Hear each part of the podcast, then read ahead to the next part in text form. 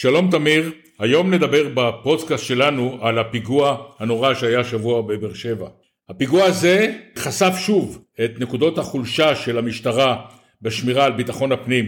המשטרה שלא מקבלת את המשאבים הנחוצים לפעילות רצופה ומהירה. תגובת המשטרה באירוע הזה הייתה איטית מאוד. לפי כמה מהמקורות, רק אחרי 14 דקות הגיעה ניידת ראשונה לאזור. שני אזרחים אמיצים חמושים בנשק הם שהפסיקו את מסע ההרג. בהמשך נראה קצין משטרה דורש מאחד היורים האמיצים למסור את האקדח שלו לבדיקה בליסטית, האיש מתנגד, הוא מאיים לעכב אותו, לעצור אותו, בושה וחרפה. מה הבעיה לקחת את האקדח, לראות בו כדור אחד בתוך אה, מתקן חול כזה שיש בכל נקודת משטרה, ולקחת את הקליע לבדיקה במעבדה בליסטית, לא צריך לקחת את הנשק. בקיצור, המשטרה יודעת למרר את חייהם של האזרחים האמיצים ולא לתת להם גיבוי. רק בדיעבד, אחרי שהסרטונים עלו לרשתות וראינו שם את את ההתנהגות המטומטמת הזאת, אז המפכ"ל והשר לביטחון פנים התעוררו והביעו אה, זעזוע ואמרו שהמצב יתוקן. זה קורה בכל פעם. המשטרה צריכה לקבל יותר משאבים,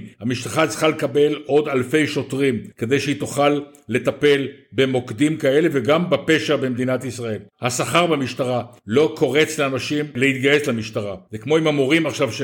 רבים מהם עוזבים. שני סקטורים חשובים שלא מקבלים את המשאבים. יש משאבים לכל מיני שטויות אחרות אה, שהמדינה אה, נותנת להם כספים הגדולים, לדברים האלה אין. השר לביטחון פנים חלש, אני לא מדבר על הטעות הטיפשית שהוא עשה בהלוויה, שאמר שהמפגע כנראה ייעצר, וזה בזמן שהוא כבר מת מזמן. יש פה בלבול מוחלט. אם שר, השר לביטחון פנים לא מסוגל לפקח על מערכת משטרתית כזאת, צריך למנות מישהו אחר במקומו. גם המשטרה צריכה להקצות את הכוחות שלה בצורה יותר הגיונית, את חלוקת הכוחות לפי אזורי, אזורים בעייתיים, והדרום הוא בהחלט אזור בעייתי כבר תקופה ארוכה, גם מבחינת פשיעה. בכלל, המחבל הזה היה אמור להיות תחת פיקוח צמוד של השב"כ והמשטרה, ולא נעשה שום דבר בתחום הזה.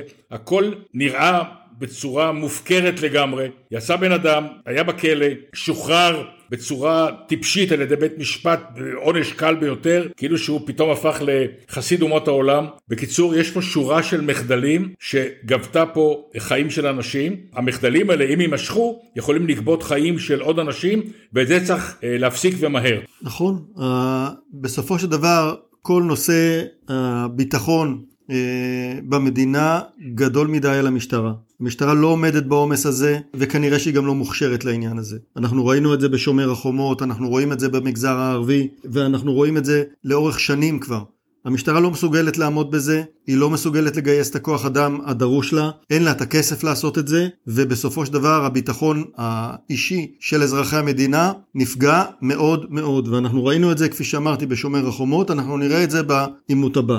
את הנושא הזה צריך לפתור בדרך אחרת, אי אפשר לשפר את המשטרה כדי שתשפר את הביטחון. צריכים לשפר את הביטחון, מי שצריך לעשות את זה, ככל הנראה, זה שירות הביטחון הכללי, הוא לא יכול להטיל uh, משימות על המשטרה, אם זה מעקב אחרי הפעיל פעיל דאעש הזה שחזר מדאעש וישב בכלא, מישהו היה צריך לעקוב אחריו בצורה מסודרת, ולא להשאיר את זה לחסדי שמיים. משמר הגבול עשה עבודה טובה בשומר החומות, צריך להגדיל את הכוחות של משמר הגבול, צריך להוסיף את הכוחות האזרחיים, חבר'ה יוצאי יחידות קרביות, מתנדבים שמוכנים לעזור, מוכנים לסייע, ומערכת הביטחון לא מוכנה לקבל אותם. יש כוחות כאלה גם בדרום וגם בצפון, וצריכים אה, לאמץ את הכוחות האלה ולאפשר להם לשפר את הביטחון באזורם. צריכים להקים כוח יהודי, אם זה מתנדבים או כוח אה, אה, מקצועי, שיאפשר לשפר את ביטחון הפנים במדינה כנגד טרור, כנגד גורמים עוינים, בצורה מהירה. כמו שידענו להרים את החומה בעזה, וכמו שידענו להקים גדר לאורך גבול מצרים בשנים ספורות ובהשקעה אדירה, צריכים לקחת את העניינים בידיים ולשפר את ביטחון הפנים בישראל ואת הלחימה בטרור בצורה מסודרת ומתוקצבת. עד כאן בנושא הזה. נחזור ונבחן את נושא ביטחון הפנים והלחימה בטרור בפודקאסטים הקרובים. להתראות ארי.